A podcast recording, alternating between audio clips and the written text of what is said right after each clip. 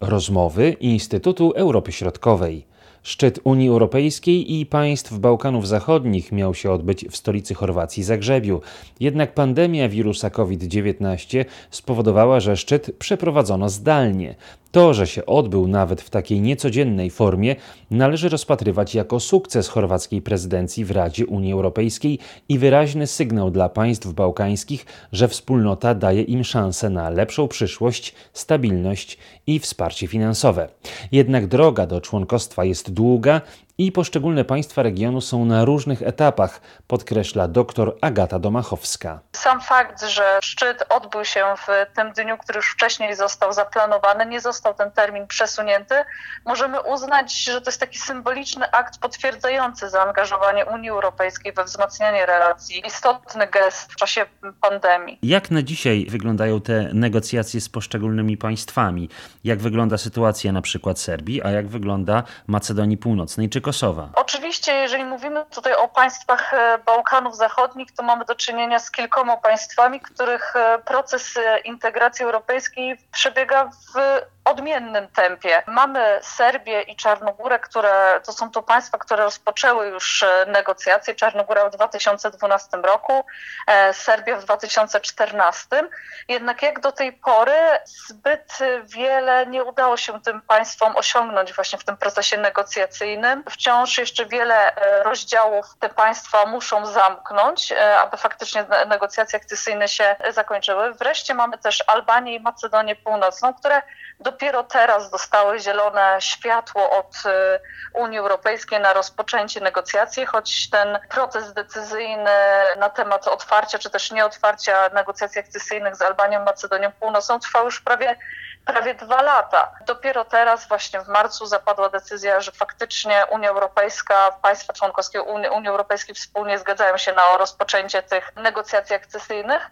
A warto tu przypomnieć, że Macedonia Północna w 2005 roku uzyska, uzyskała status kandydata i ten proces faktycznie wtedy wydawało się, że e, będzie o wiele szybszy. Mieliśmy ten spór z Grecją wieloletni o nazwę państwa z jednej strony, Oczywiście. prawda?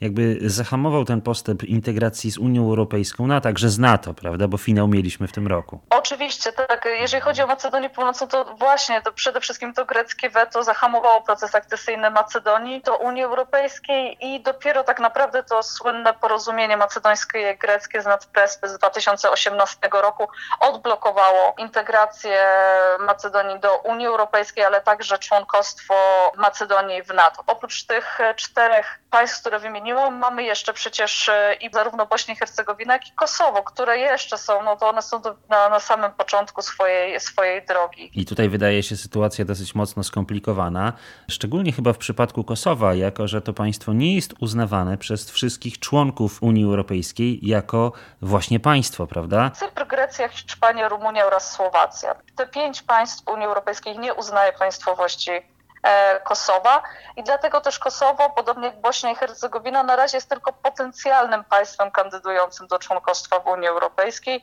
I jak dobrze wiemy, tutaj ten proces normalizacji relacji z Serbią będzie kluczowy. A w przypadku Bośni, bo to jest państwo, które no, przeżywało swoje bardzo ciężkie chwile na początku lat 90., jak na dzisiaj wygląda sytuacja Bośni i Hercegowiny? Tak naprawdę obecnie te wszystkie trzy wspólnoty narodowościowe, Serbowie, Chorwacy i Bośniacy w Bośni i Hercegowinie popierają wejście tego państwa do Unii Europejskiej. Jednak konflikt tutaj między tymi trzema wspólnotami istnieje wokół kwestii przystąpienia Bośni i Hercegowiny do NATO, bo tutaj oczywiście Bośniacy i Chorwaci popierają przystąpienie państwa do NATO, Natomiast Serbowie zdecydowanie obstają za tym, aby Bośnia i Hercegowina nie była częścią Sojuszu Północnoatlantyckiego.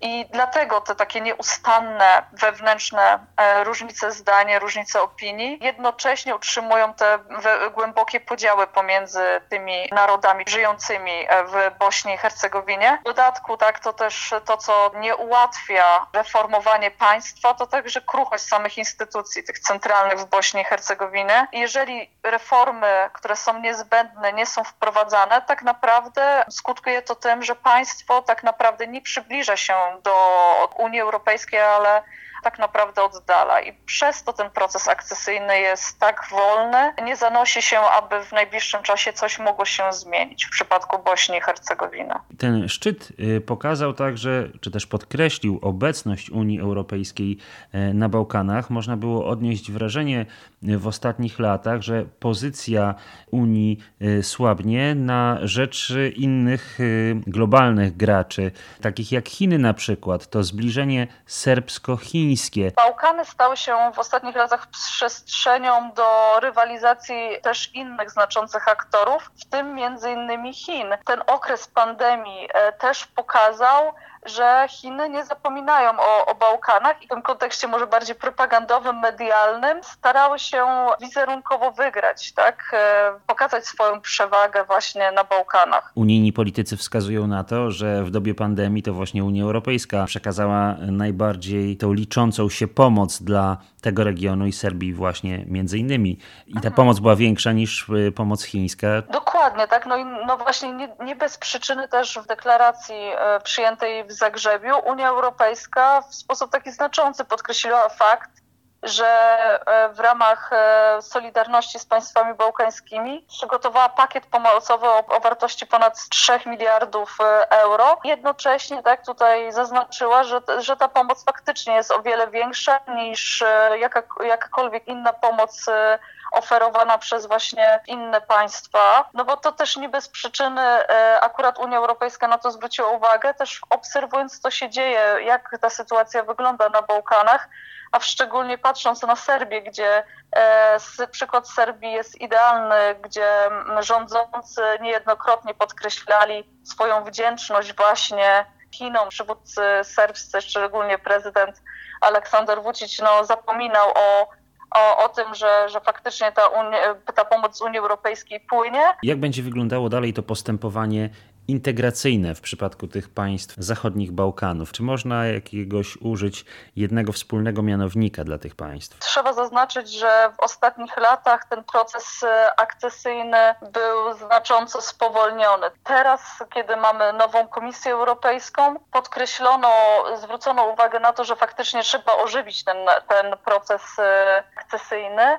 no też zauważając e, potencjalne zagrożenie, jakie płynie właśnie z pojawienia się tych innych silnych graczy w regionie. Komisja Europejska przygotowała, została już przyjęta tak, taka zwana nowa metodologia rozszerzenia, która zakłada przede wszystkim to, aby proces e, akcesyjny był bardziej wiarygodny, czyli ma, być, ma, ma się opierać na takim wzajemnym zaufaniu pomiędzy państwami Unii Europejskiej, a państwami kandydującymi. Przede wszystkim ma być też bardziej dynamiczny, bo tej dynamiki brakowało. No i też bardziej przewidywalny, tak? Tutaj Unia Europejska ma na bieżąco informować o swoich oczekiwaniach wobec państw kandydujących na tych poszczególnych etapach e, procesu akcesyjnego. Na ile wprowadzone zmiany zdynamizują postępy w negocjacjach z poszczególnymi państwami, przekonamy się za jakiś czas.